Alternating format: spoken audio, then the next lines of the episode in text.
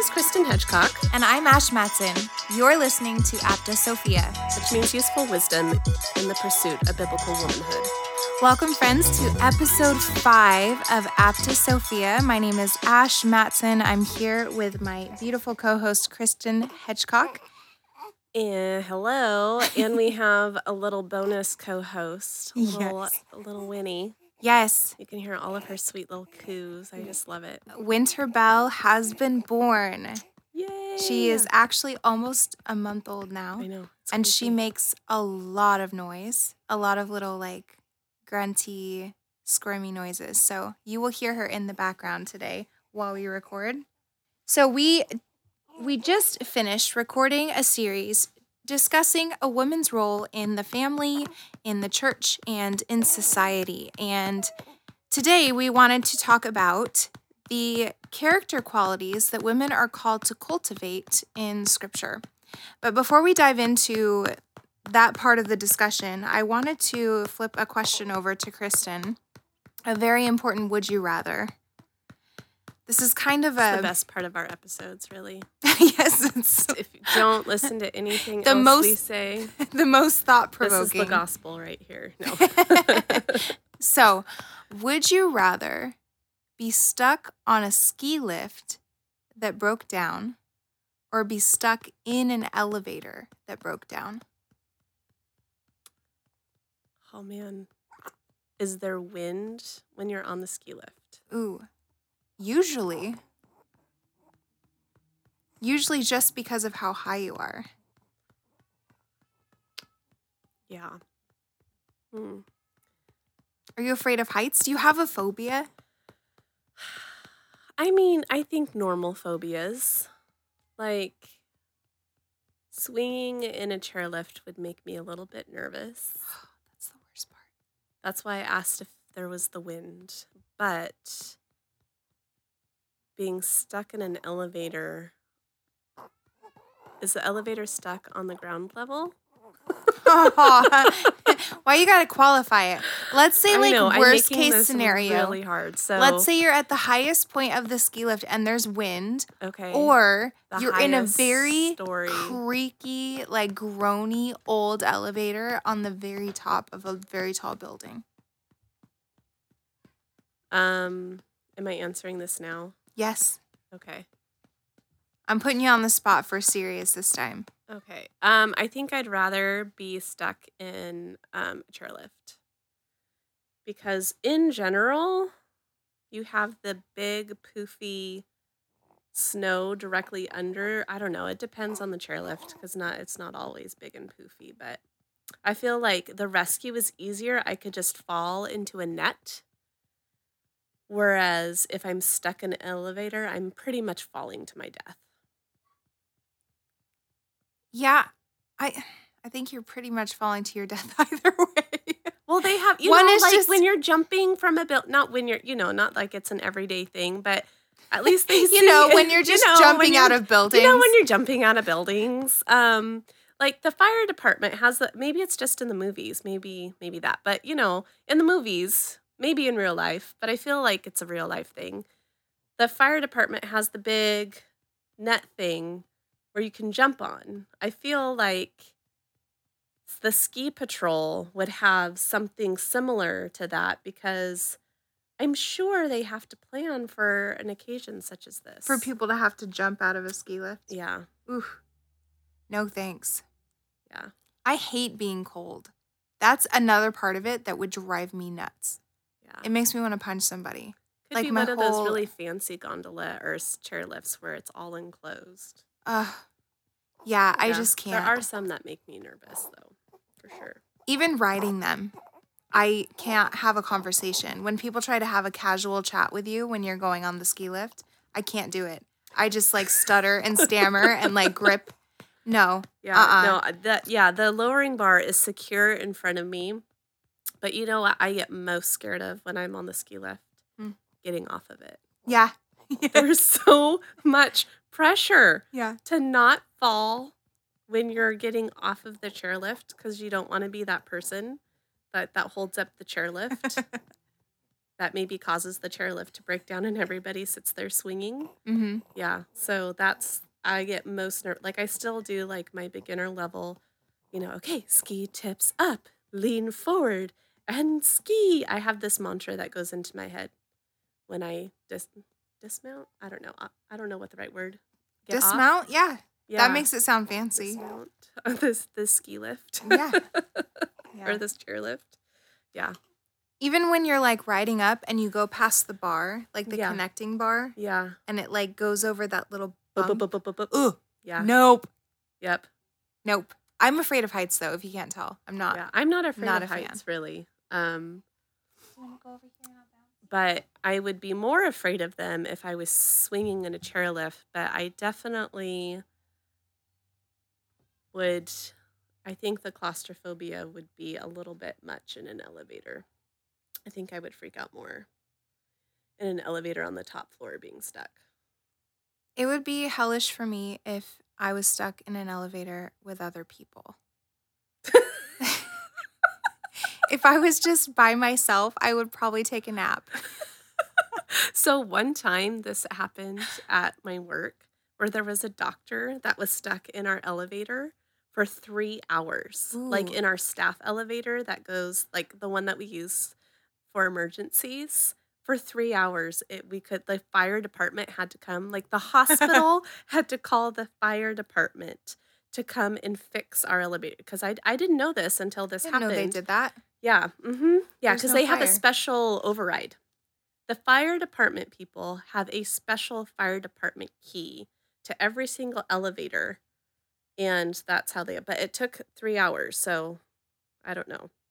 I don't know what that says about the uh the fire department, Kirkland PD, but or fire department, not PD, but Fire department, police department. police department, Do they- whatever. You know what? It's it's it's my it's not my bed. It's my me time. It is bedtime. It is bedtime, which equals my me time, if there is such a thing. Mm-hmm. But you know what I mean? The time without kids where I can just, I don't have to think anymore. Yes. I wish I I could think. I feel like at this point I'm not capable of thinking. So there's nothing to turn off. Do firemen save cats out of trees or is that just in kids books? Um, Have you ever so seen that happen? I've happen? never seen a fireman save a cat from a tree. I have seen firemen save ducks, that baby ducks. that that is not a baby duck. That is That's Baker. a baby cat's baby baker screaming in his Yeah. crib. Yeah.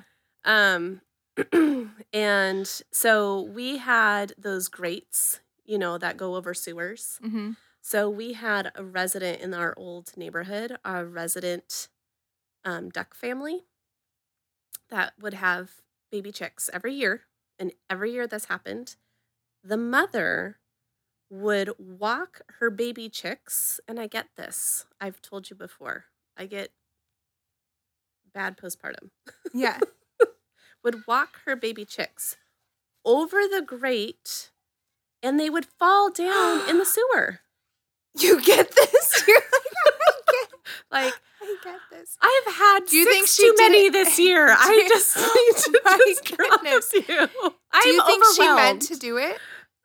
I don't think so. I think she's a duck and her brain is the she's a size of a half of pea. Is that the part that you get just being brainless at that point? Being brainless and being like, I'm overwhelmed. Let's go for a walk. And if a couple, you know, Oh my No. I'm kidding. I love all my kids, all every single one of them. I've never wished them to fall down a sewer. But you know, you know the part where you just like I'm overwhelmed and I just need to walk away and you know. So anyway, so we have called the fire department cuz we didn't know what else to do to rescue the baby ducks from the sewer. And they did come. And then like the fourth year that it happened, it always happened this every single year in May or sp- anyway, in the spring. They said we can't come and do this call anymore. so then one of our neighbors like jerry rigged this um this long like pole that um you know those pool poles Yeah. with the hooks. Yeah. So he put a net on the end of that. And so that was he was our official like duck rescuer, this neighbor. Cute. It was like ex-military, like spy, sniper. guy. Oh, you should and make him a he was just like, you know, as big and burly as he was tall, just super and then he's just like cares about the ducks. The, the little it was super cute. So yeah, we'd be like, Mark, He needs a vest and a and like a little the Badge. fell and then yeah, again. yeah. Yeah. Oh, precious. Well, wow. now that we've down- settled that, that derailed real quick. now that we've settled that. All right. Before we move on, we need to not- not Open doing- up our apps to look at our notes. need to need to look at our we're finding another would you rather these are all Oh, really I don't think- you didn't actually answer yours, would you rather? i did absolutely i would love to be in an oh, Elevator. elevator Oh yeah, that's right. To take love to be in an elevator because i would be at least there would be some sort of like temperature control there's a chance that i could take a nap uh-huh. Going to the bathroom would be difficult, but I wouldn't be required to jump into a net. I wouldn't be cold. There wouldn't be any wing, any like wind reminding me that I'm teetering on the edge of death. But the creakiness of the elevator while you're like 99 stories, that Yeah. wouldn't freak you out. No, I feel like I would have a better chance of surviving an elevator Mm. crash Than a ski lift. than a ski lift. Yeah. We'll have to Google that. That's, I'm sure there's a movie about it somewhere. What Okay. What are the odds? I'm sure like Mythbusters or something has done a uh, episode on stuff like that. Did you ever watch that show? Mythbusters? Yeah. Yes. It, I wasn't like a huge fan. Okay. Well, done talking about that now. Did you like that show? Oh my gosh, yeah. I think I've seen every but that's just me and my quirky quirkiness. They just wanted to suck the whimsy out of life. They just like all of the. I feel like they're just dream killers. They killed every dream. That was what they went. That's what they set out to do. They said no. Did he- they? Yeah. They did a Bigfoot one. They did you a Bigfoot can't do a one. big. You can't debunk Bigfoot in like a 30, 30 minute episode. This is our Would You Rather for our next episode. Would you rather be forced to sing along or dance to every single song you hear? And you don't have to answer it now. Oh, I already know what I'm I already know what my answer is. Can you? Oh, I like. Yeah, we'll have to talk about it on our next episode. That's a good one. Done. Already All the other it. ones were about poop and like weird stuff. Like, would you rather lock eyes with somebody through a bathroom stall or walk in on somebody? Yeah, super creepy. strangeness on the inner interwebs. Okay. So this this mm. on this episode, we are wanting to dive into the verses in scripture that specifically speak to women in regards to the character traits that we are to be cultivating and the character traits that we are to be avoiding or the habits or patterns of sin that we are specifically to be avoiding as women. Okay, Kristen, so why don't we start with the most controversial part of this Okay. Oh boy. this question. Are there certain sins or temptations that women are innately more susceptible to by virtue of their gender? And we're talking just about scripture. Are there passages of scripture that indicate that there are certain things that we are going to struggle with that men specifically do not struggle with in the same way? Mm-hmm. Um, can I just give the short answer? Yes, and it is right the first book of the Bible within the first 3 chapters. Huh. and I think every married person, every married woman is like, "Oh, this is why. It's part of our curse." So, in Genesis 3, which I don't have it. Do you have it? Yeah, I got Genesis it. three sixteen. I have the verse, but I didn't have it written out. So do you yeah, want to read that? I'll read it right now. So in Genesis 3, verse 16, talking about the curse that was put on women specifically, to the woman he said, I will surely multiply your pain in childbearing. In pain you shall bring forth children. Your desires shall be contrary to your husband, and he shall rule over you. Blech. Yeah. like, oh man, that's hard. Yeah. I was asking my husband, I'm like, how, like, talk to me about this verse. and, you know, he said another, you know, way to, to read, like, in your desire will be contrary to your husband would be like, your desire will be in opposition to or adversarial to your husband. And boy, do we not struggle with that for sure. Um, and that's that's a unique temptation Mhm. to wives specifically, is that we have this deep desire for our husbands to lead, but we do that simultaneously when we aren't reining in our fleshly nature. Uh, simultaneously, we're looking for ways to overthrow his leadership. And it just, that sin, just, and temptation affects every single aspect of life together from just living with each other, um, from parenting to how one may do housework to, um, you know, um personal family and discipleship. Uh, just, yeah, the way your husband leads, you just auto, well, I don't do it that way. Why are you doing it that way? Just automatically, first three months of marriage, I bet you you will have or remember, I certainly do. Um, why why do you do it that way? That's not the what? you know, it's just Right. yeah. And it can go deeper than that. I'm being superficial and, you know, stuff like that. But um yeah, it is something that we in particular as women, as wives, are just have a propensity to, for sure.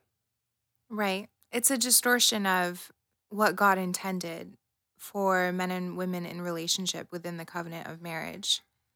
Mhm. So God created us to be led and to be a helper to the man Mhm. and to come alongside him and to and for him to um lead in love yeah.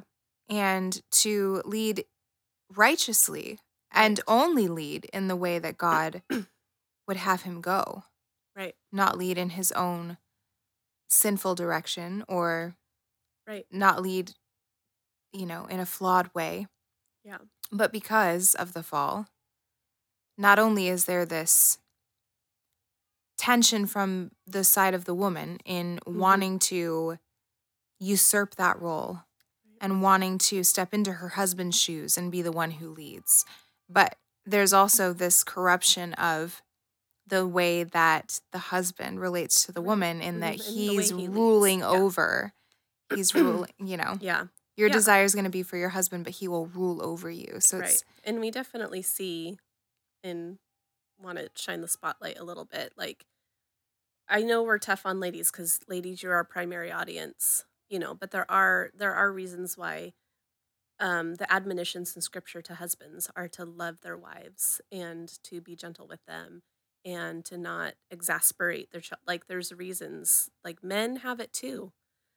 They they have their admonitions too, and I don't want to go down the rabbit trail of, you know, what about what about isms, and be like, but they're mean or they don't know how to do it right or whatever. Um, but that's not, we have to focus on what God is called us to do and how he has called us to respond and how he has called us to work in our within our role.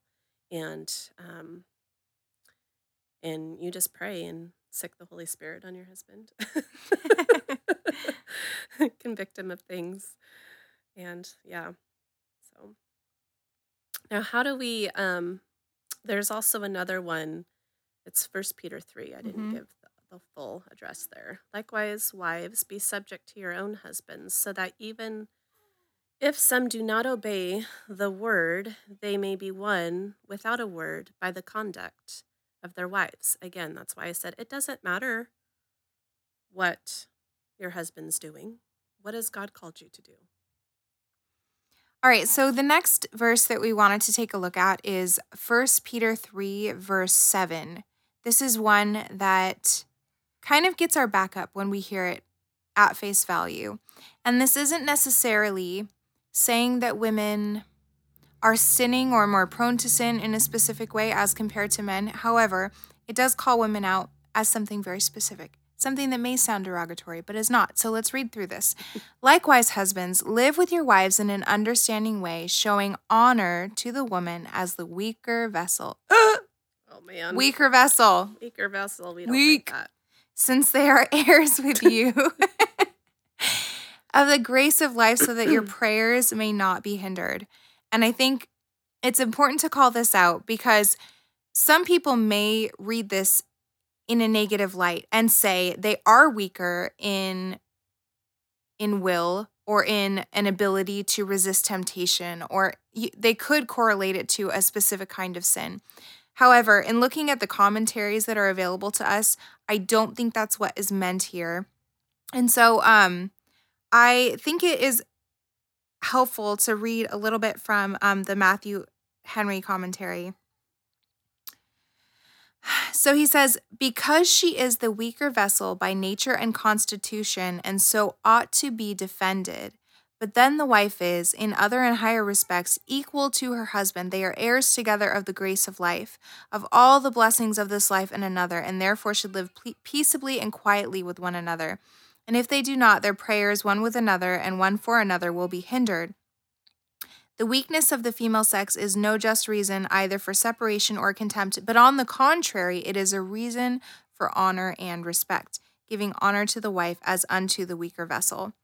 So I think that this is it's important for us to pull out that this is connected again. I think these three verses that we're talk we're going to talk about here are all connected to what God intended for the relationship between the husband and the wife and man and woman. God created women to be the weaker, not in the sense of being less intelligent, not in the sense of being innately less moral or less capable of of um, avoiding temptation broadly or being spiritually advanced, any of those things. However, she was created, as we said, to come alongside her husband, to be his helper, to be led, to be protected, to be defended, to be provided for. It's this beautiful thing that God created within mankind, this relationship between men and women. And so when women here are called the weaker vessel, and men are told, or their husbands are told specifically, to give honor to them, it is it- is shining light on the beauty of this and on the beauty of the woman in this role in particular and the man's responsibility to treat her with this care and this tenderness and this um, protection and honor um, in light of that.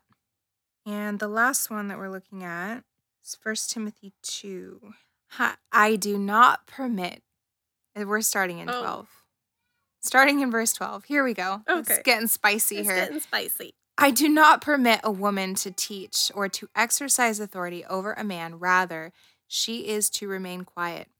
For Adam was formed first, then Eve, relating this back to created order. hmm And dun dun dun. Adam was not deceived, but the woman was deceived and became a transgressor. So, the argument made here from this verse is that women are innately more susceptible to deception, more gullible, more easily hoodwinked. I don't think I've said hoodwinked ever. yeah, I'm like, wow. So, Kristen, what Yeah. can you explain that or give us some insight into that? Maybe.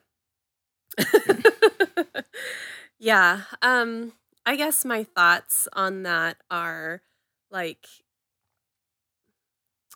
men have a role. Specifically husbands because we talked about not every man has an authority over every woman. So you'll you'll hear us say men have a role over women but really i just wanted to clarify because i caught myself doing it and i'm hearing that. Really we're talking about husband and wife relationship and when we say men and women in this context we're talking about a husband and wife um, relationship. They do have a role to protect and to lead. And I I mean it's just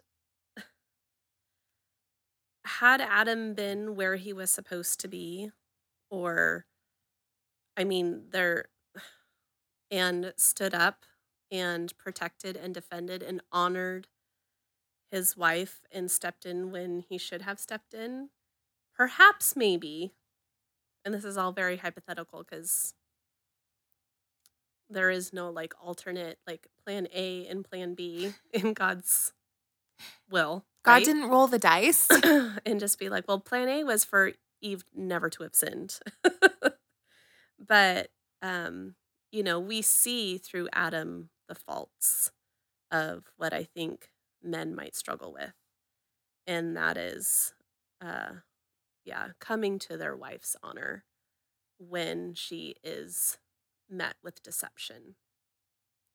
And I think that um yeah, things may have played out differently if there is such a thing. Let's just pretend hypothetically that there was a plan A and an option A and option B of the plan for this world.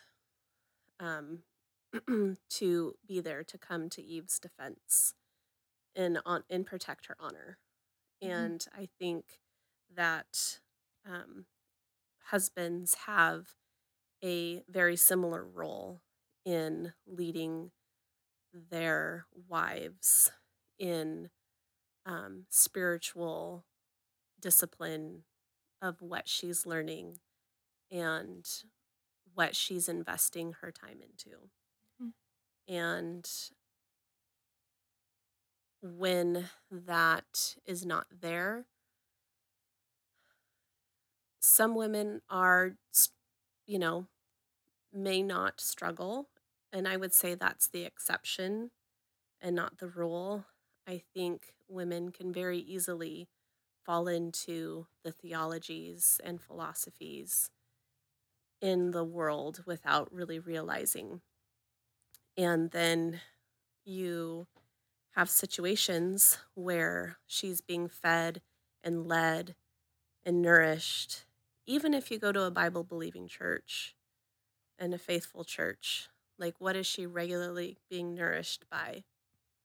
And um, you have these very faithful women, seemingly faithful, who at the end of a 20 year marriage say, Well, I'm reconsidering my vows, and I think that I have um, grounds to um, consider that.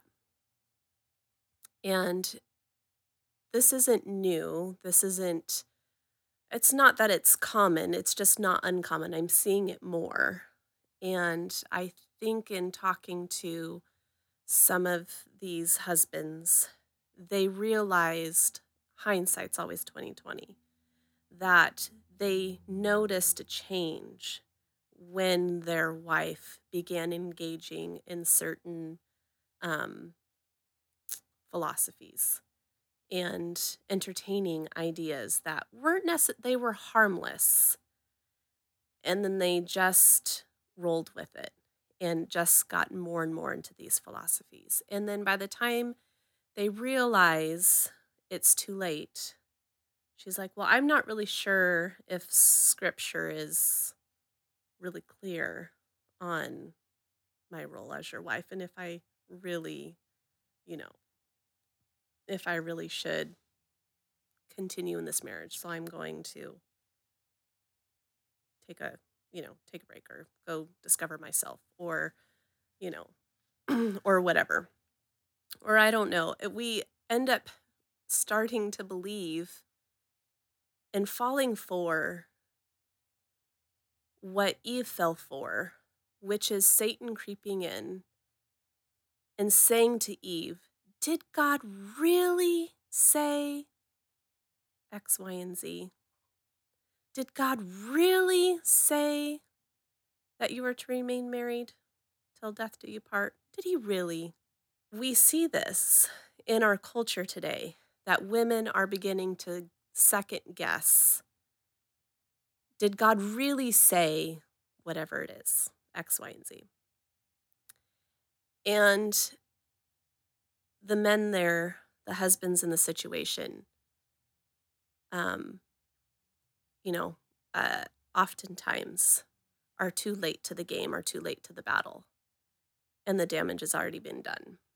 And so I think that's kind of my thought process in speaking to women as, um, you know, being easily deceived. Yeah, again, all all of these these three examples um that seem to be very clearly calling women out as something unique, either in in weakness, as we said that which isn't necessarily a negative, or in being more easily deceived. hmm Um And then just being part of our curse too, being not naturally being contentious, right. not naturally being just for lack of a better term. Naturally longing to usurp authority, even Right. if it's subtle Right. and not something we're intentionally doing.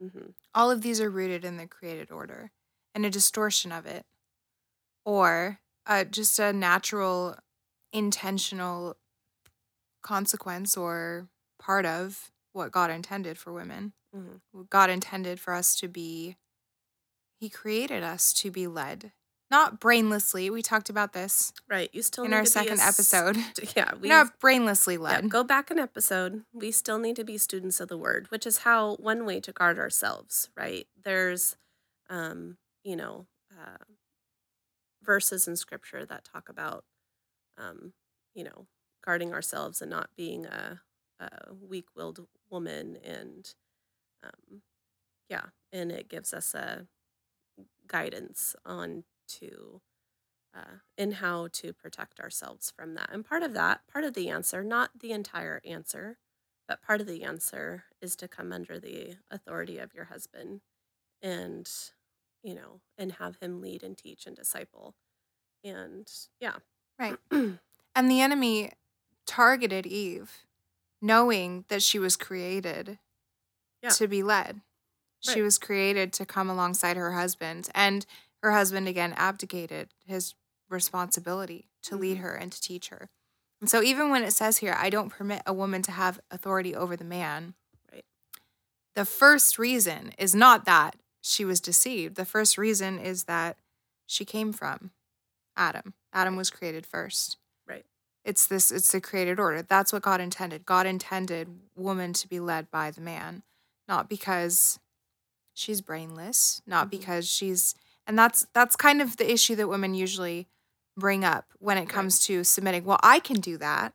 Right. I could do that. So why There, yeah, it's you not know- a lack of ability, and it's not even a cultural thing. Because I had, um, you know, in talking with people, and I think it's a, a thing that comes up. Well, like women weren't very educated back in the ancient times, and so they were, you know, it wouldn't make sense for them to have a teaching authority over men because they weren't educated. That wasn't something that the ancient times, um, in that era, like advocated for. Their focus was on the home and home management and that type of thing.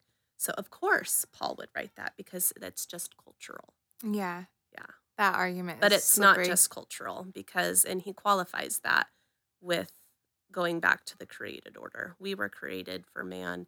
Eve was deceived first. So he actually answers people's uh rebuttal even though that wouldn't have been a rebuttal necessarily back then of like well it's just cultural. Well no, Paul gives the reason on why and it's not a cultural thing. It's a, our nature thing. It's our just natural propensity for. hmm Yeah. Yeah. So, what about what? What do you say, Kristen, to somebody that says, you know, or asks you, is it true? Is it true that women are naturally more emotional than men? I think that's something that we hear a lot. Yeah, that's true. Um, I'm saying it's true that people say that. Biblically, at least, let's let's think I'm- about scripture. Do we have Yeah. any reason to Do we have- believe that from scripture? I would say that both men and women are equally emotional. They just express different emotions Mhm. and fall into um, different kinds of sins. Again, it's yeah. Um, in Proverbs, it there's just all kinds of proverbs about men not drinking too much, not giving into their lustful nature in, in regards to women, and controlling their anger. Those are the three things that you can just off the top of my head rattle off. Now, Proverbs also deals with women and, and stuff. And I would say that uh,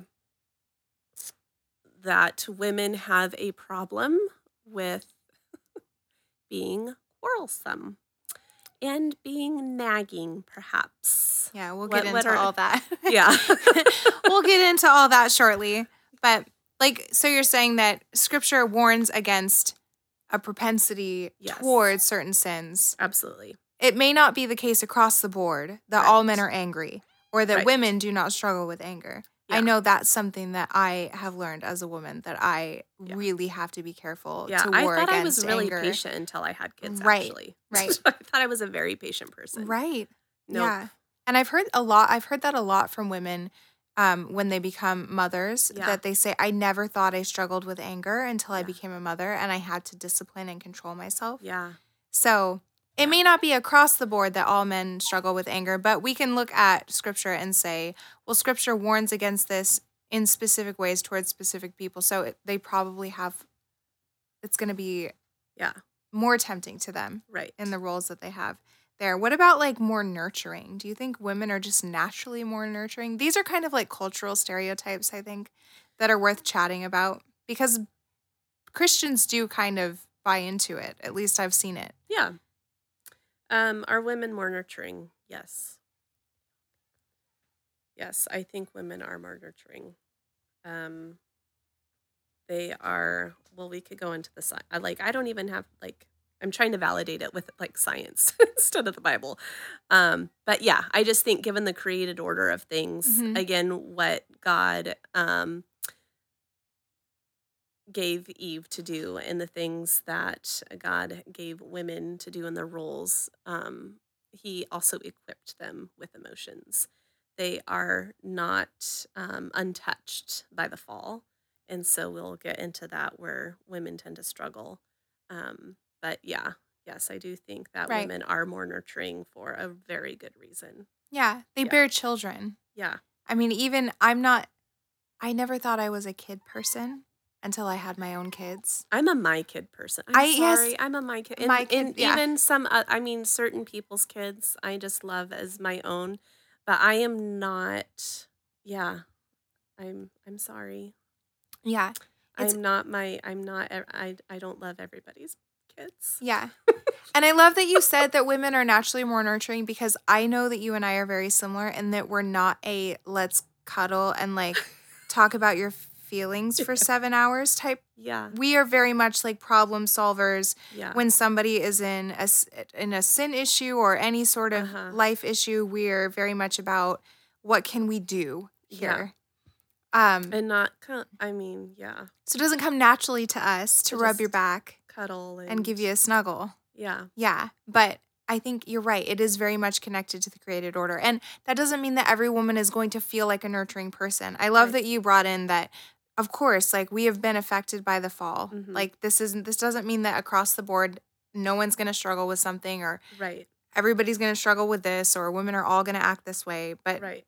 And yeah. and- normatively. Right. And, you know, you can fall on either side of the pendulum, right? Of like being too overly emotional with your kids and never addressing, you know, maybe heart issues or sin issues and being more of a disciplinarian, you're more of a pushover.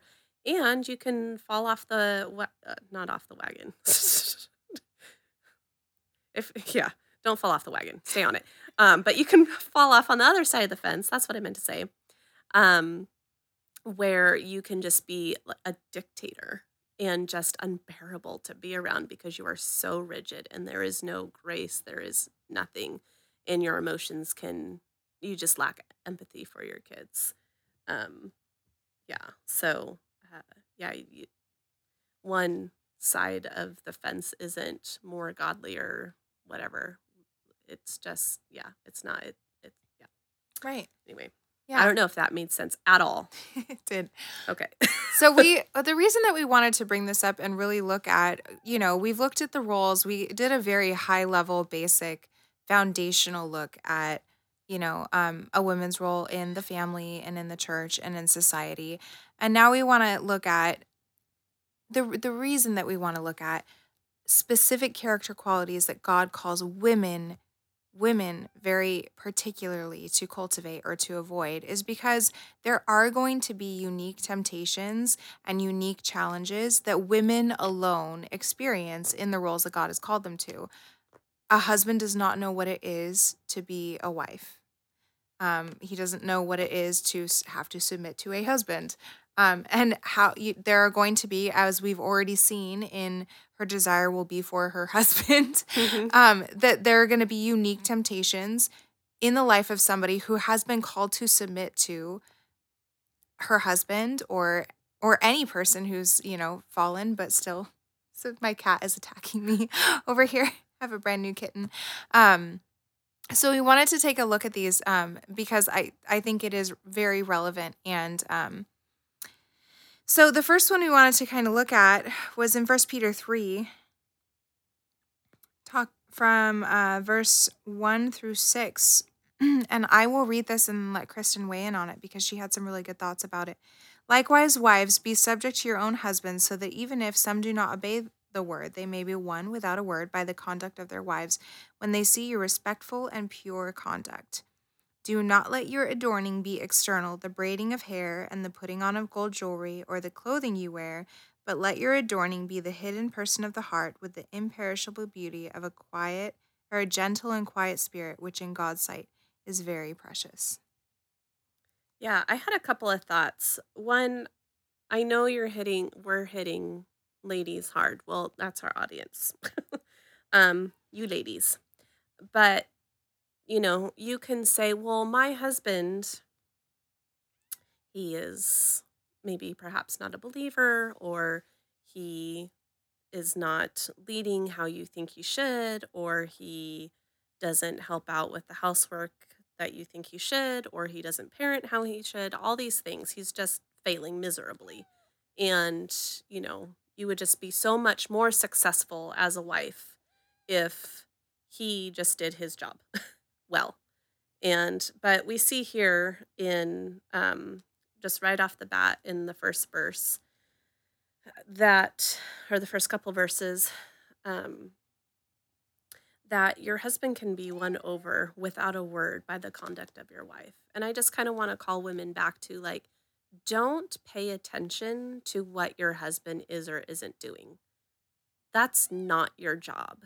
Your job is not to sit and be critical and to be nagging and to, um, I mean, yes, I'm not saying don't bring up things. There's a way to go about bringing up things. I'm not saying if he's, you know, not being kind or doing things that you just have to be like in subjection to to to that.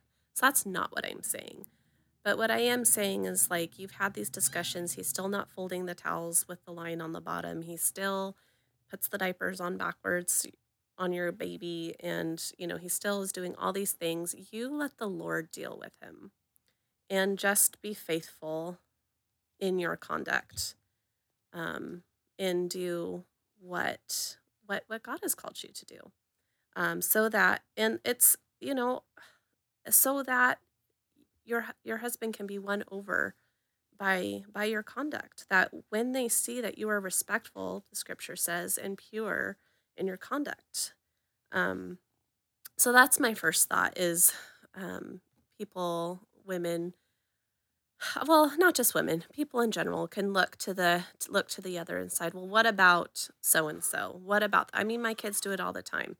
What about this? What about that? I've mentioned it in our other episodes um, and my answer to them is like i don't care what so and so did. What did i ask you to do? What did i ask how did i ask you to behave? How did i ask you to react? And this is how god is asking us to react when our husbands might be less than um, missing the mark is um, to be respectful um, Or they and may be pure in conduct. They Yeah. may be entirely rebellious towards God too. Yeah, it may not be it may not just be a matter of Preference. preference Yeah. or I I don't feel like he's pulling his weight with the housework or something like Right. this.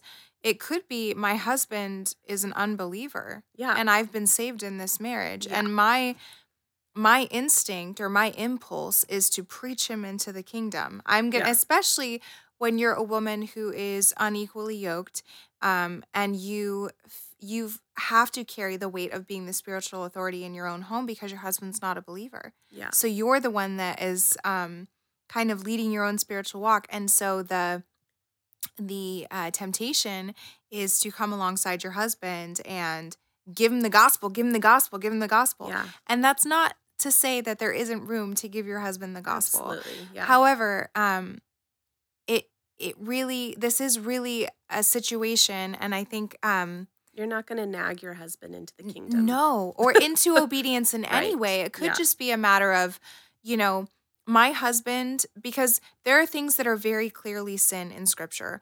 Adultery is sin, Mhm, uh, a defiling of the marital bed is sin. mhm. So, those types of things, if your husband asked you to sin, you could very clearly say, well, you know, no. Right. Scripture is very clear here. yeah. We can't uh, have an open marriage, right. something like that. Right. However, there are a lot of things in scripture where in order where it's up for interpretation. That doesn't mean Right. that God doesn't have a very clear intention for what he's commanding, right. but there isn't always this clear line. There are issues where even within the church among people who are very faithful to scripture, uh, there's a divide in what people believe in uh, baptism or Mhm. in even like an issue like circumcision in that regard, where a woman may say, Well, I feel like my husband is off the mark here, Mhm.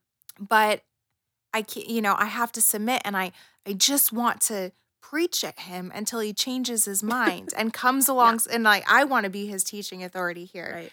and that's, I mean there's just there's this totally otherworldly spiritual wisdom here. It's completely opposite of everything that we would think we should do when Mhm. god says quiet. Yeah. win him without a word. And that doesn't mean that we can't ever speak up. I mean we are to be our we are to be a friend and a counselor and to to do that in like a very respectful um very intentional way. However by and large how are we to how are we to deal with a husband who is not obedient to the word or we even we think he isn't Right. Yeah. No, you brought up really, really excellent points. Um, the other part of the section um, of the scripture in First Peter three is do not let your adorning be external. And some um, versions say merely external. Um, the braiding of your hair and putting on jewelry or the clothing that you wear, but let your adorning be the hidden person of the heart with the imperishable beauty of a gentle and quiet spirit, which in God's eyes is very precious. And I just love I love that because here we have um, God actually defines what being beautiful is, and that is a woman um, with a gentle and quiet spirit, and um, which is um, all emotions. Being gentle and quiet are emotions that we can get into later. But I just wanted to pull out something that struck me that I think we, especially today, um, have a propensity to as women, um, is we can fall into into the temptation of our, our- of our of of adorning ourselves and having it appear that we have it all together and that we exercise more discipline in making it look like we have everything all together than actually disciplining ourselves into what God considers to be a beautiful woman and what beauty actually is. And, you know, having it all together in a um, Christian, I mean, even within the Christian community, we um, have we can fall into these um, little temptations of appearing to have it all together by how we um, how we decorate, how we um, school our children, how we um, yeah, just those are just some examples. And uh, but then we're just yeah, there's a there's a right there's a godly way and an ungodly way to approach all those things. And even if you decide, let's say, to homeschool your children, yes, in and of that self, that I think is a great way to educate your child. But if you're doing it for mere appearance's sake, because this is the culture that you were that you're in, but you're screaming and yelling at your kids all day, um, this is this is a way the scripture can be applied here is you are not gentle you are not quiet you are not working on the things that god really sees as beautiful Mhm. and um, anyway i just say that because we're in this season of where everybody is homeschooling now and and that we need to be reminded on while you know homeschooling may be better perhaps um, but to really focus on uh, putting spiritual practices in your life that is not going to just appear that you have it all together but you're actually producing fruit that is a good um, that is a gentle and, and quiet spirit Right. so that was just kind of my my thoughts on that part on that portion Yeah. And the, I mean, also just if we're thinking about the um just the more direct admonition against focusing on external beauty as compared to internal character, hmm I think the reason that this is so pertinent to women, especially in our culture today, is that there is so much emphasis in our culture Yeah. on almost preserving your body yeah. and your beauty yep. in this like teenage yeah. right on the verge of puberty type yeah. you know and and there's this like you're Um, supposed to be this museum of yourself your best version. I mean you hear it all the time be the best version of you which i'm not saying that you shouldn't be healthy because i know that that's a component to that but people literally are trying like you said to preserve their maybe just pubescent self. Yes. Like after having a child or right. several. And is that really the discipline that we're talking about here? Is that really beautiful?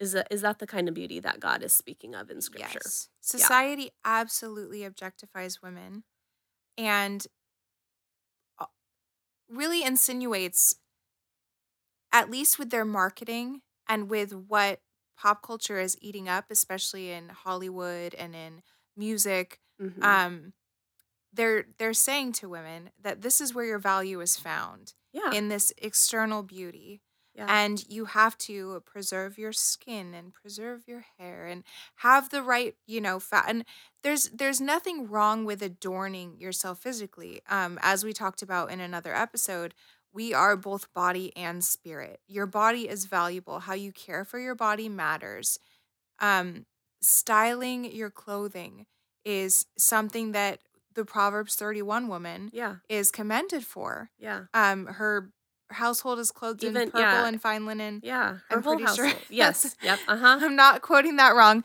No, you um, got it. Yeah. so there it's not that there's no place for it or we have to walk around in like a potato sack hmm but Or the long skirt, the long denim skirts and if You you, like denim skirts that's Which cool fine. dude That It's was cool. a style in the 90s and it was cool and that's fine if that's what you like. But that's not what you know. Anyway. but it's not god god wants us to not merely be focused on the externals because your beauty will fade your body is going to i like to be as extreme as possible when i talk to people about this Mm-hmm. um your body, your skin is going to literally like be sagging off of your Yeah. bones by the time you die if you live a long life. You're going to Yeah. have jowls, you're going to have warts, you're going to have hairs, you're going to have Mhm. yeah. big ears, you're going to have Yeah. you know, You're gonna there's have yeah. we don't leave you know we don't age well if you get to a certain point you know Yeah. there's still beauty you can still yeah. see this I tell people I work I worked in a nursing home for several years before I became a nurse. And I didn't find one hot, sexy 90 year old man or woman. There's- Everybody's just just hanging on by a thread. and that's not to say these people aren't beautiful Right, or that yeah. if you're in that in that season of life so this isn't to diss anybody that's there it's to say that we shouldn't be focused hyper focused on preserving our body in this perfect state our body is a tool to be used and Right. women in particular are going to have a propensity to focus on preserving and adorning the external partly because culture is saying that's what makes you valuable is your Mhm. external beauty Yeah. That's what makes you valuable that's what turns heads that's what gets you attention Mhm. that that's what makes your voice heard um beyond that women go through childbearing which is a whole lot of stretching and shrinking and stretching and shrinking and weight So gain and weight loss and weight gain and weight Yeah. gain and more weight gain and Mhm. veins and stretch marks and all kinds of Yeah. stuff you're giving your body up for these children that god gives you um or maybe you're going you have a chronic illness or there's just there's Yeah. so many things that we're going to we're going to go through as women that are going to change our body that's going to make it harder for us to keep up um health wise and all of that and so we we have this temptation here and it's important for us to recognize that in the gentle and quiet st- quiet spirit um Nancy Wilson we love Nancy Yes. Nance. we love her. Um, her podcast Femina is amazing. Um, and all of her books are fantastic. Mhm. But I love the picture that she gives. I think it's in um what was it? Oh, it was in um was it in the hands, or which? learning contentment or What do you want to say? And then I'll know. sorry. I'm We- talking about We're not quite at our relationship where we can telepathically communicate yet. Shh, psh, fine. Um, it's about where she talks about the picture of the lake that's undisturbed. It's like unruffled. She thinks of like a glass lake where the surface of the water is just perfectly smooth. I think that was in her contentment book. Okay. Yes. I we've read a lot of her books and I get it all mushed together. Yes. But she talks about a gentle and quiet spirit being like a lake that is just mm-hmm. entirely undisturbed and the surface is like glass and it's just smooth. There's not a ripple in it. And everything around it, there could be crazy winds and crazy things going on around it, but this lake is just perfect and serene. And so, gentle and quiet spirit doesn't necessarily mean that you're not um, a lively person or you don't have personality and pizzazz or anything like Right. that. It's about uh, being unruffled. Right. And this leads right into the next verse where it's talk so it says um but let your adorning be the hidden person of the heart with the imperishable beauty of a gentle and quiet spirit which in God's sight is very precious. For this is how the holy women who hoped in God used to adorn themselves by submitting to their own husbands as Sarah obeyed Abraham calling him lord and you are her children if you do good and do not fear anything that is frightening. So the gentle and quiet spirit is directly connected to this fearlessness and also submitting to your husband. You are being led by someone who is going to get it wrong sometimes. yeah. And even when they're getting it right, we've already talked about this in the curse, you are going to be tempted to disagree with the decisions that they're making from time to time, hmm at the very least. At the very least. At the very least, Maybe you're your going to be tempted, like we just talked about, to try to argue them into your way of thinking instead of winning them over without a word. And so we're talking about Sarah obeying Abraham. Abraham told Sarah, Hey, say you're my sister Yeah. so that I don't get killed. Yeah. Because he wants to take you, this king, he, he- you're hot, first of all. And this king is hot. probably going to want you for his wife. So I don't die. We're just going to pretend to be um, brother and sister. And then, you know, hopefully he doesn't ask for your hand in marriage. I mean, could you imagine if your husband like said, but she submitted to him, and God blessed her for her, um, for that. Yeah. God I'm going to take her. our son, Sarah. I'm going to take our Yeah. son up. Yeah, could you mountain. imagine? And Don't have a sacrifice with me, Yeah. but uh it'll be cool. God told me. Like- she just You know, it doesn't say what Sarah's reaction. I've always wondered that. I'll have to ask her. or it doesn't even say what the what Yeah. the exchange was or if she knew any better. Yeah. She she be like, "Where's found oh, out later and was like, You did what? yes, exactly. But this is the person who didn't fear, who called Abraham Lord and didn't fear Yeah. anything that was frightening. Right, This gentle and quiet spirit, if we think of Yeah, is really brave yeah, and courageous, bravery. and yeah, is not um, tossed about through the trials that she's. Sorry, that was my phone. Um, through she, blah. Uh, yeah, she's yeah somebody with a gentle and quiet spirit is not ruffled by the trials that she is going through. Um, she approaches them fearlessly and courageously and faithfully, and yeah. So Wives, submit to your own husbands as to the Lord. For I'm the noticing husband. theme here. Yeah, I'm just gonna hit. Gosh. We're just gonna hit because here, where's the temptation here? We're called to submit. Yeah. So the the Lord gives us these commands here. Wives, submit to your own husbands as to the Lord. For the husband is the head of the wife, even as Christ is the head of the church, his body, and is himself its savior.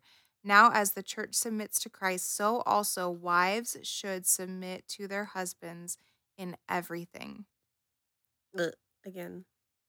And you'd be surprised how how often this verse is necessary to bring to bear Yeah. when you're having conversations with one another. I I mean even in just just among friends Yeah. because our tendency as women is to say in everything though, In everything. in everything is he not just the tiebreaker in these big big decisions like is he Mhm. really to lead in everything am i to submit to him in everything that seems unreasonable no husband would ever require that of me not if he really loved me right. it says as as to the lord Mm-hmm. Yeah. Yeah, it's rough. Um, but men are also husbands are also required to submit. Um, so we are not th- there is not this hierarchy of um yeah, this caste system of power and we are at the bottom totem. Right.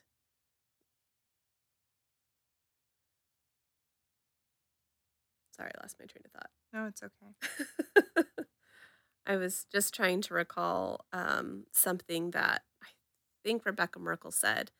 How, and man, I wish I had the quote. Go read her book. But how um, people, especially in Hebrew, you see it a lot, um, speak in superlatives.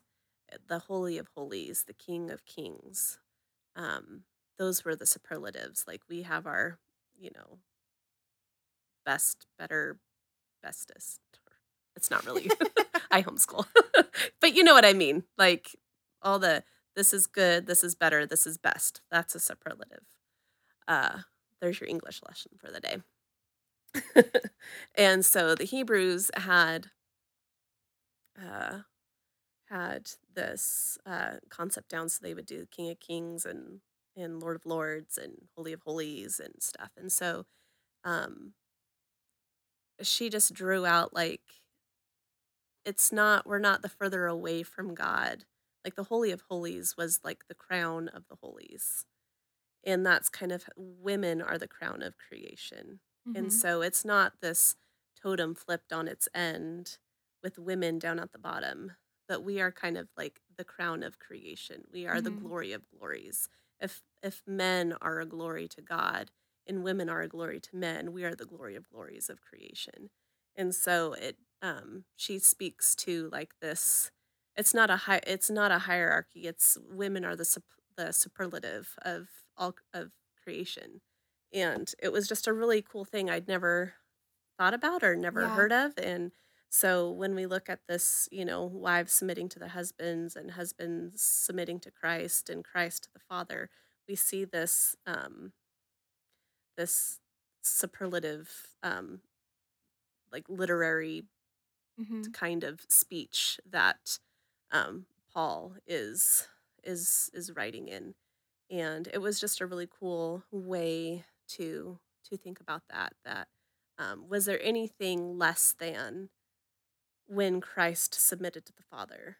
No, it was glorious, right? hmm Um, it accomplished great things, and so how even more so to have the glory of glories of creation women hmm to accomplish great things. And so it's just a very empowering way to look at um, to look at that. Right.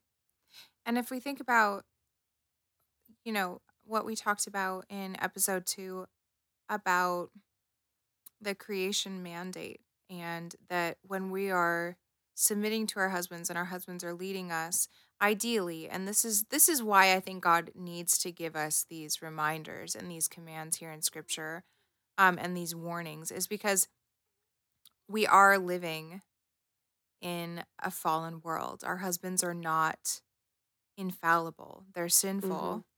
Um, they're not going to do this perfectly and our temptation is going to be to doubt and to give ourselves loopholes, ways out. Yeah, did God really say Did God really say, do Yeah. we really have to do this? Because he can't be serious. Did God really say that I have to submit to my husband? Did he really? Right. In everything? In everything. Right. yeah. No. because they're gonna be. there's gonna be a lot of there's gonna be a lot of times where we are tempted to be fearful and where we are tempted to doubt our husbands but in this ideal picture he would be leading us in the right direction Mm-hmm. 100% of the time and there is this picture of christ in the church in marriage within marriage and we are within this mar- marital covenant we are called to image that Mhm. and so, yes, we are to submit in everything. And um, I think it's important for us to just keep keep calling out here that this there's going to be this unique temptation among women to say, really everything? And you may not have gotten there yet.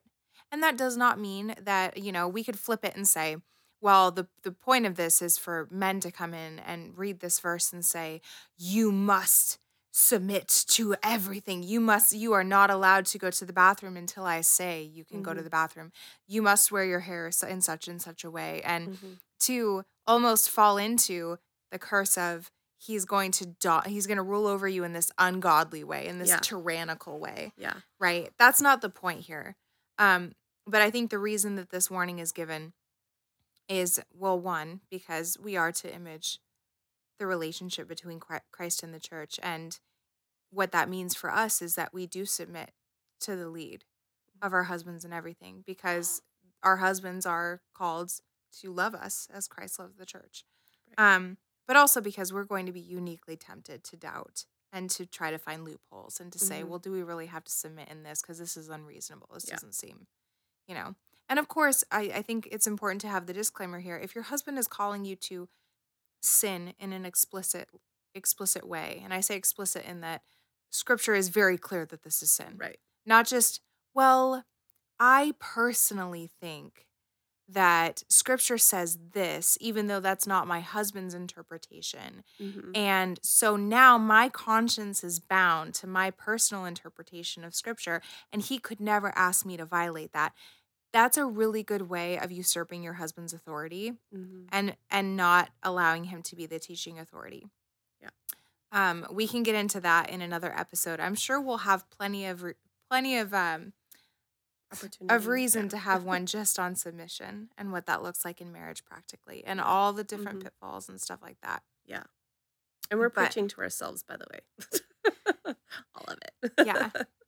What was I saying though? I just mom brained. Um, you were talking about submission.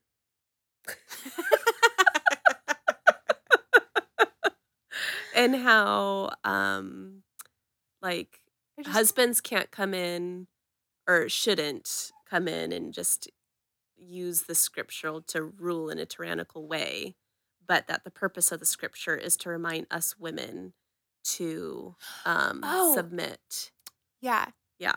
If he's not if he's asking you to explicitly sin, Yes. in that scripture has been very clear that this is sin. Adultery is sin. Right. You know, um having an open marriage Mhm. In Multiple any- partners in any sin. way. Yeah. it- yeah, um stealing money from your parents is sin. Right. You know, fudging on your taxes. Any Sin, anything yeah. like that. Mhm. you know, um, violating a contract that you have. Those things are clearly sin in scripture. Um, so we are not saying that you need to submit to your husband in everything in that regard. However, in the unclear in the unclear things or the things where there's room for Yeah. him to have teaching authority and scripture is not explicitly clear, then yeah. Yep. Yep. Like your hair. If he wants you to braid your hair, braid your hair. He wants you to have long hair. Have long hair. Have long hair. Mm-hmm. Uh, that's not to say that your husband, you know, it's a loving thing for your husband to say, you know, you must wear this shade of lipstick every day. You know, whatever floats your boat. whatever floats his boat, I guess. Yeah. But you know what? Your your life is not your own. You're here to serve the Lord. Mhm, And if the Lord says own, wear yeah. that shade of lipstick because he's not asking you to sin, wear the dang lipstick. Yeah. There's yeah. How horrible is it to have a husband's like, I find you hot and sexy for having that? Is that okay to say? hot and sexy? Hot and sexy. yes. Hot and sexy in the marriage context, of do- course. Um, when your hair is long and you wear red lipstick, like, man, what a horrible life you lead if that is what your husband is like. or even if he wants you to Jheri curl your hair. I mean, Yeah, You he wants you to have a Jheri curl even- mullet. you never know. You never know. I'm just saying Yeah. have it. You live Yeah. 80 years and then eternity. yeah. Have your Jheri curl mullet. There you go. Oh my gosh, I can't even. All right, let's- I'm thinking coming to America. Let your soul glow. okay. Sorry. All right, moving on. Speaking of the wives of deacons and overseers in First Timothy 3. Mm-hmm. First and foremost, I think it's important for us to say this does not mean that only they are called to be these wonderful things.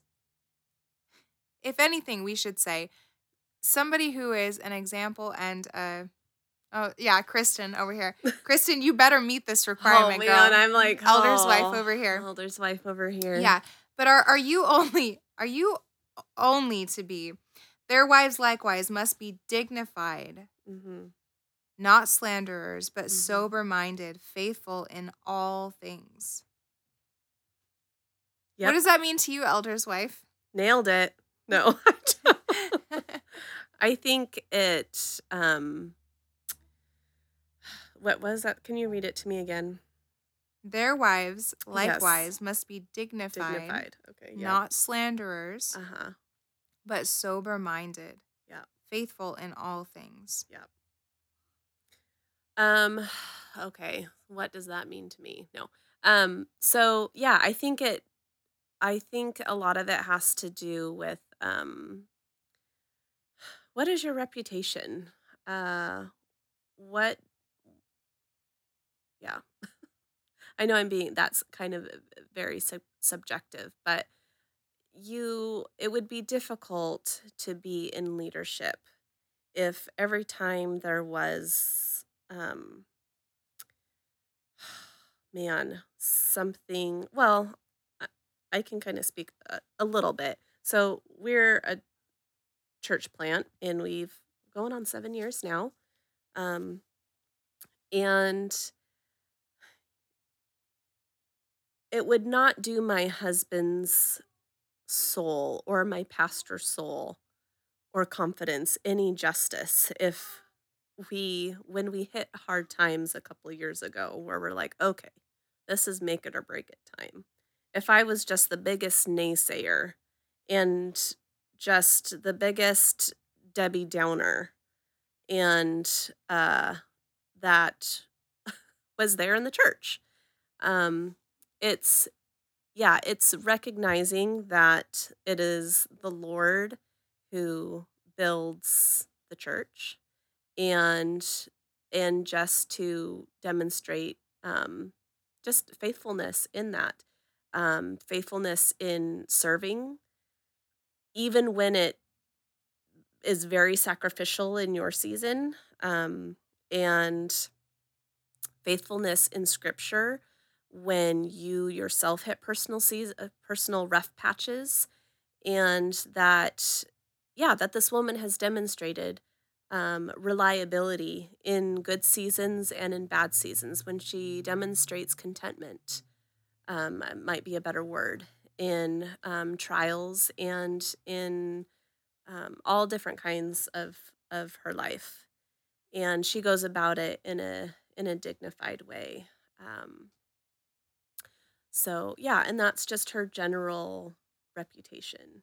And yeah that she isn't a gossip and a slander and a you know other scripture mentions uh, busybody and stuff Mm. but that she um, is encouraging to your to your walk with the lord and to her kids and yeah that she carries a, a kind of reputation and, and is seen um, as that yeah Yeah.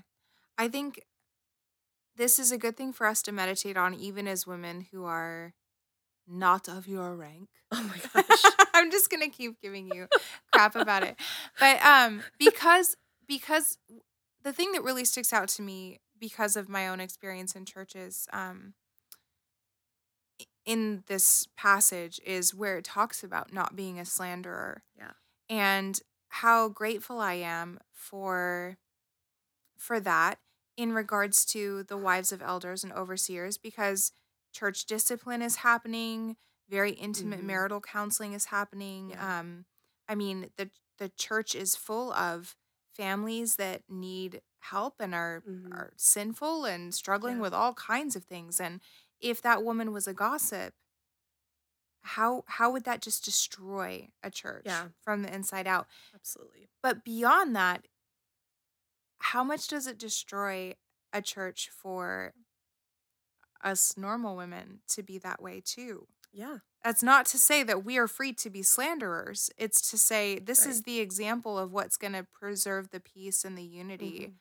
of the church is to be this type of woman. yeah And not only are the wives of overseers and elders to be this, hmm we are to be for the for the same reason hmm we're we're called to build up the church into maturity and to safeguard the church. Yeah. And as women we are prone to, I think because as women we are a little more um just typically, not everybody, but generally we are a little more open with one another about feelings and struggles and challenges. That's a unique temptation to women.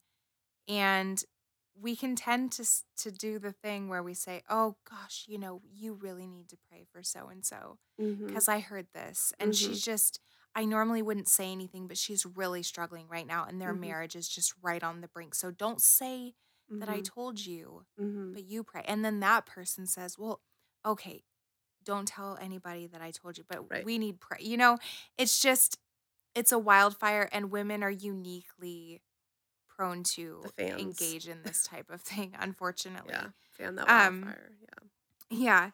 I, oh, here we go. Okay. So in First Timothy 5, there's a related passage, and this is talking about how to deal with widows in the church that are Mm, older and mhm. widows that are younger. And I think that there's there's room for us to receive some instruction here from this passage because if we are not adequately focused on our home, we can act a little bit like widows in in this. So Mm, mhm. Going to verse um, 11, but refuse to enroll younger widows, for when their passions draw them away from Christ, they desire to marry, and so incur condemnation for having abandoned their former faith.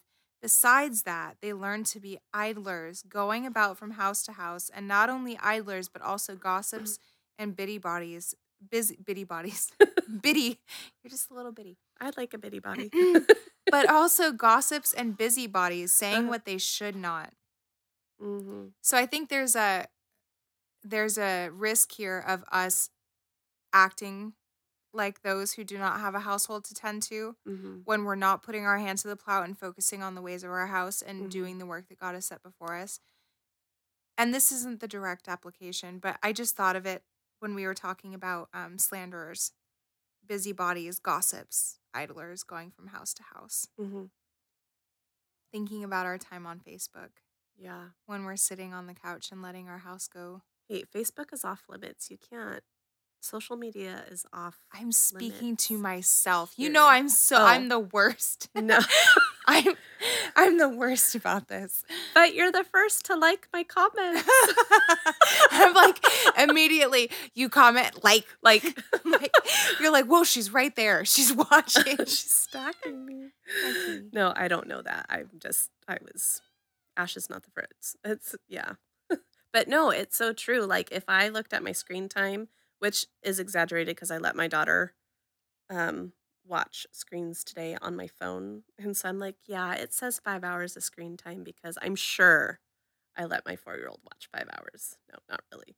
But yeah, it a little bit adds up. And um, I have, you know, in my own personal life, have had to delete notifications on my phone because it's just a distraction from the work, from the field of work that I have out before me, which is, you know, homeschooling for kids is not an easy task and can be drug out for all day if I am not paying attention to it. And that is really my first calling and not what everybody else's business is on um, on the Facebook or the Pinterest or the Marco Polo or the, what else do I have? The ins- I'm not as much an Instagrammer, but We're um, learning. we're learning. We're learning for you guys. We're both, we're both like, how do you? No, this was me. I'm like, I can't figure out how to post a post to Instagram yep.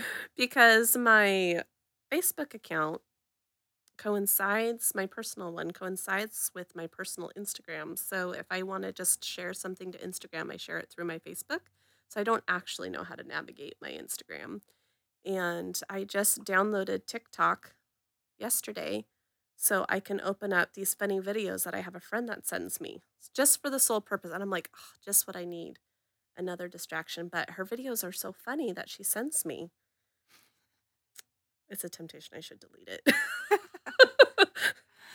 It's just a good it's a good reminder of how important it is for us to be about the work of our household. yes. And if you are legitimately a widow Yeah. and you're younger, Get married. go get married. The direct I know lots there. of good, not lots. I know a couple. matchmaker over there. I am really good at matchmaking. I am one one for one. I put together a couple and they got married. Good work. Yeah. Should start a reality show. I know I should. All I'm too hard on people though. No. like- That's probably makes you good. I'm like, there's a reason why you're single. No. Go fix this. Just teasing. There's another there's another verse that you brought up that I think was really interesting that we should get into because we kind of eh? looked into the commentaries on this and talked to husbands and all right, but understand this. We're talking uh 2 Timothy 3. Oh. Understand this that in the last days there will come times of difficulty for people will be lovers of self, lovers of money, proud, arrogant, abusive, disobedient to their parents, ungrateful, unholy, heartless, unappeasable, slanderous, without self-control, brutal, not loving good, treacherous, reckless, man. swollen with conceit, lovers of pleasure rather than lovers of God, having the appearance of godliness but denying its power. Avoid such people. 4. Among them are those who creep into households and capture weak women, burdened with sins and led astray by various passions, always learning and never able to arrive at a knowledge of the truth. Mm-hmm. Yeah, I had to solicit my theologically gifted husband um, on this because I'm like, what does this mean exactly? The weak willed. I was stuck on the weak willed. We were both. Well, maybe I was stuck. Ashley is never, I feel like, never stuck on anything. It's like, oh, okay. Yeah, you're right. That is not true. she sends me all these like commentaries, and I'm like, oh yeah, yeah, that's what I should have done instead I'm of so Googled sorry. it. It's like 11 o'clock at night, and I'm like, screenshot, screenshot. um, yeah. And now, after we had all those conversations, so what does weak-willed mean? Because that seems really offensive. What what does it what what's uh, a translation of that? I think it's even more offensive I when you look in it. So tell us Yeah. what Scott said the Greek means there. I was asking you because I actually forgot what he said it means. Silly little women. oh yes, that's right. and John Calvin says the same silly women. Silly women, and you're like, that is so rude. And what was so interesting is Mhm. that, and this is not what we were expecting to pull out of this, but yeah. it says they creep, these are false teachers. So this is Mhm. speaking to false teachers who creep into households by targeting the women. Yeah. So it's a very intentional deception and a creeping Mhm. into the households by targeting women who are weak minded and targeting women specifically because, as we've said, they are, yes, they are more easily deceived hmm because of the created order. This is what God intended for women to be led, for men to Mm-hmm. lead, for women to be taught, for men to teach, that sort of thing. Right. So, And I just want to clarify here. Um, we are not saying that women are silly, obviously. some are. Some, I'm saying this You can be. verse says Yeah. some are like "Ugh, those silly little women. They do this and this and this and that. That's kind of the tone that is said here. I just wanted to clarify that. Yeah, we're saying don't be. Don't be one and of that this is what is so interesting is that you are a you you are a either a defense of your household or Mm, you are an entry point for false teaching. mm, Your husband is called to be the teaching authority and the spiritual leader of your home. But false teaching can creep into your house mhm, if you are not aware of your own weaknesses, your Mhm. own um, tendency to mhm. be led in the wrong direction if you're not careful. Right. And these aren't ignorant women. It They says, are. Well, in the sense of like, it says that they are always learning and never able to arrive at the knowledge of truth. So they're always, they're always learning. Yeah. They're always looking for the next new thing. yeah, they're always learning That's something. thing. Yeah. And Yeah. that, that was another thing that was in the commentaries too, is that these women in Mm-hmm. particular are always being tossed about. Look, they want to hear, they have itching ears. Yeah. They're ready to hear the next new thing. They're Mhm. never really rooted or settled on an issue. hmm They're just looking they just want to hear the next the next thing. Yeah. And that's what makes them vulnerable too. Right. And I think another thing that makes them vulnerable um, is it says that they're burdened with sins. So these women obviously are not in a community, shall we say, where they are practicing um, confessing sins one to another. Um, and it says, in just having that kind of accountability, um, whether that's just their husband leading them in that way, where, well, we don't have, we can go to church twice a year, Easter and Christmas. We don't, a church is not a big deal. Church, you know, it's if we if we're free this Sunday and have nothing better to do, so um, it, it could very well be just the way that a husband is led. But um, yeah, it says that they're burdened with sins and they're led astray by by various passions, and um, yeah, that can be a very again. Let's highlight the word led. Women just innately want to be led. I know that just sounds so dirty. We don't like to hear that, but we want to be led. And uh, yeah, and if we aren't checking ourselves and checking things against scripture, um, then it, yeah, we can fall, we can fall prey.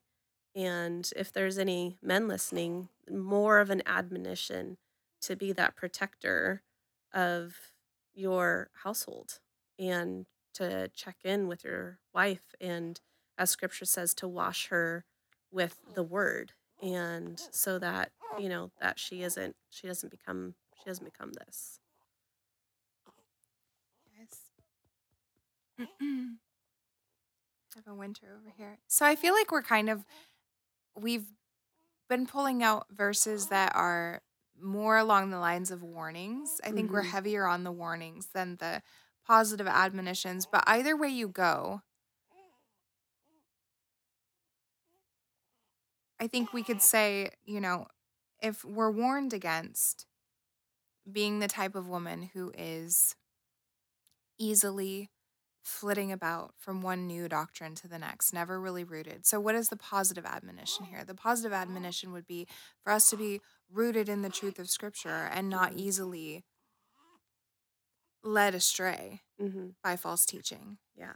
Um, someone who is burdened by various sins and um, Yeah. And yeah, burdened by sins and led away by various um, yeah, uh, by various passions. yeah. Don't be, and that could be like a a motive for being the type of person who's never really settled on any one teaching because you're led by your passions Mm-hmm. and you don't want there to be one teaching that you're settled Right. on Yeah. because it won't fit in your newest thing right. or your new yeah Yeah. No. Totally. that sort of thing Yeah, and just kind of go, going back to, and it just sounds boring, but the you know positive character and the positive qualities that we're to focus on, back to First Peter three, is a quiet, peaceable person who is submissive to their own husband, and who is doing good, right and who is not fearful.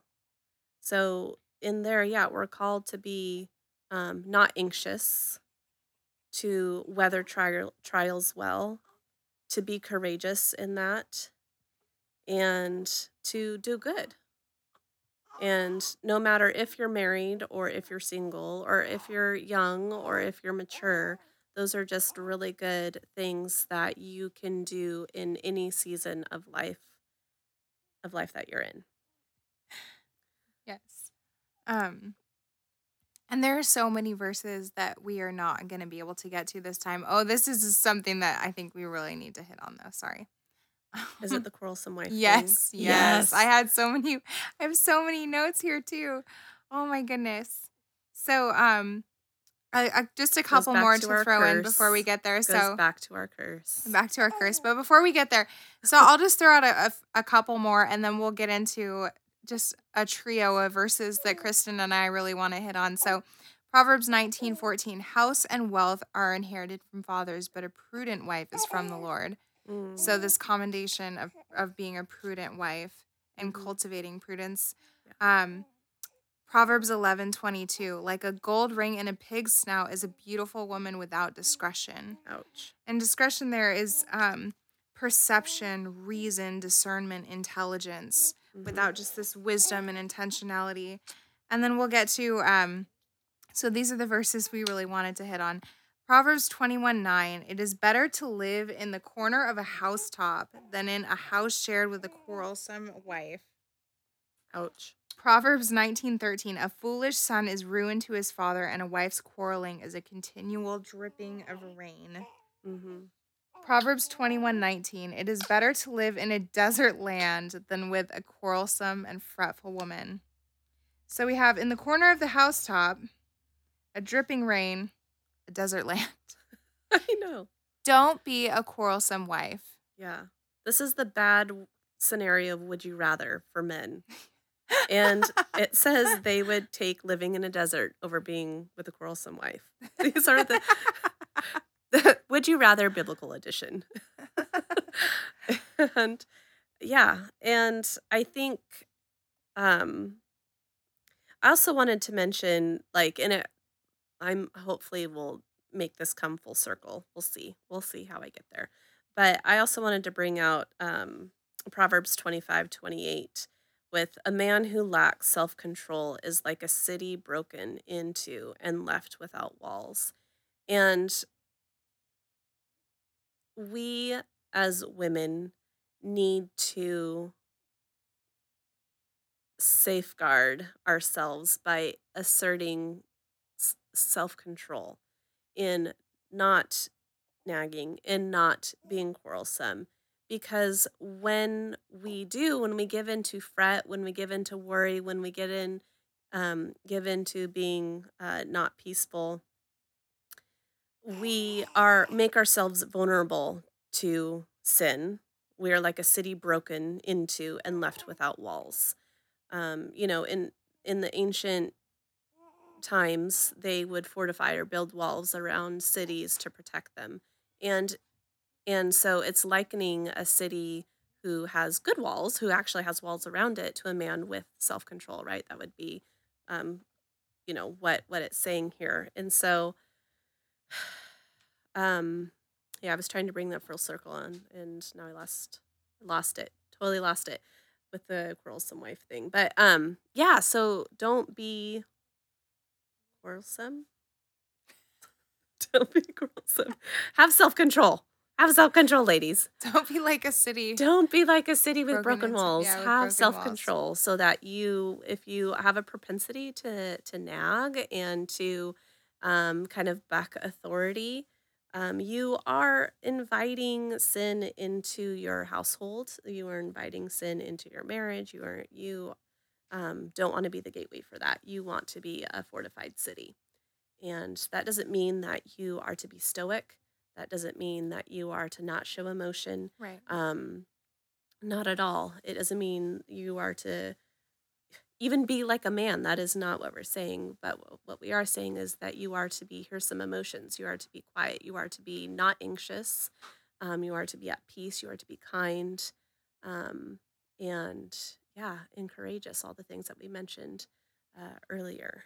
And so those are things that build, that, that fortify yourself, that fortify your house and can fortify your marriage. Right. Yeah. And I don't think this means that men are not quarrelsome in marriage. But there's a unique temptation because to women because it's easy for us to be critical of those who are in leadership over us. Yeah. Any pastor will tell you that. right. they've got- yeah. There's no decision, I'm sure, there's no decision that a pastor could make that somebody wouldn't have some kind of issue with. Right. And it's because of the position they're in. They have a high level of responsibility. So not only do we find and not only do we find room to criticize them for their own actions, we make room to blame them for our own actions Mhm. because they are responsible for us. Yeah. It- So yeah. with as women in this relationship with our husbands, there's going to be a lot of room for us to pick fights. hmm When it comes um, to our relationship with our husbands, we have the expectation of being led and protected and provided for and loved. And our husbands are not going to do this perfectly. They're going to fail. We're going to see things that we could call out. Mhm. So, and we may have very real, very, very valid concerns about something our husband is or isn't doing. And like Kristen said, this isn't to say you need to be stoic or emotionless or you can't ever have an issue, but the way that we approach this matters. Um, this, I mean, I just in my own experience, it is so easy to bury a bigger issue and tell yourself it doesn't matter or that you'll just suck it up, buttercup, Mhm. and resentment builds because you Mhm. didn't say anything. And you bury it and resentment builds, and you say it's okay and resentment builds, and you move along and resentment builds. And then you find yourself inwardly, just generally perturbed at your husband. And instead of dealing with the bigger issue, you start nitpicking all these little things. Yeah. And you see all the, and you you know start sniping and snipping and doing all of that. And there's just that's just one example of how this can develop in your marriage. But I think it's important for us to not be quarrelsome when we are approaching our husbands with our concerns. We need to give them grace. Um, we need to, I, so many of these verses are connected. Um, we need to win them without a word if they're being disobedient to the word. Um, we need to overlook an offense. I forget what proverb that is, but there's Mhm. just this beauty in overlooking an offense. Yeah. and um and yeah so i think that is uh i think it's we could look at this and say well i'm not that quarrelsome woman because i don't i don't snip and snipe at every little thing but you could come to your husband over a big thing and you could be a quarrelsome woman you could still be just as much a nag Mhm. depending on how you're approaching it Mhm. another um another passage that I think we we would definitely encourage you to go and read through. I think this is more of the positive um would be Proverbs 31. And we're focusing on a lot of verses that are not that. Yeah. because And- that's the yeah. typical. That's the one you think of, right? Right. But as far as um as far as positives go, um we will link you to a really incredible sermon series on the Proverbs 31 woman that we both listened to. Um I forget what was that guy's name. So the sermon series that we listen to um, is by Kenneth Stewart. Um, you can find it. We found it on Sermon Audio. It's his sermon series on womanhood, and he does a great um, series on Proverbs 31 that we listen to in preparation. Well, yeah, in part of our prep work for this episode. Yeah, so we we're getting kind of long here, so Mhm. we'll have to wrap it up, but we do commend that sermon series to you. There is just so much. We could do an entire episode on Proverbs 31. I think it's it's tempting to go there, but it's good to kind of look at all the other verses in Right. scripture because Titus 2, Proverbs 31, that's not all that we have as women that it, I mean really just very specifically directed towards women um in a very pointed way. So, just looking at some of the verses that we've looked at today, we are called to be discreet. We are called to be peacemakers, not not approaching our husbands uh, in order to incite quarrels with them, to not be quarrelsome. Um, we are called to be prudent. We are called to be dignified. My baby's making all kinds of crazy noises It's cute. dignified, sober minded, faithful. Um, we are called to continue in faith and love, sanctity, self restraint. First Timothy two fifteen. Uh, to be gracious, gracious woman attains honor. To be submissive. To adorn ourselves in respectable apparel with modesty and self control, with good works. Um, we are just we are called to have a gentle and quiet spirit to not fear anything that's frightening there are so many so many things in scripture that are just uniquely directed towards us and the type of character that we are called to cultivate and the negative character qualities that we should avoid um is there anything else you want to add to this episode Mm, no, Okay. I think you got it. all right. Well, we will see you on the next episode. We are actually going to be discussing, uh, before we dive into some more practical episodes, um, handling uh, Titus 2 specifically. We're going to have a Titus 2 series. Um, we are going to kind of lay the foundation for um, what the role of the law is in the Christian's life, um, in the justified Christian's life. Mhm. Um, but until then, Kristen, you can Take it out. Okay, so out. ladies, go love God, go love your husbands, and go love your kids.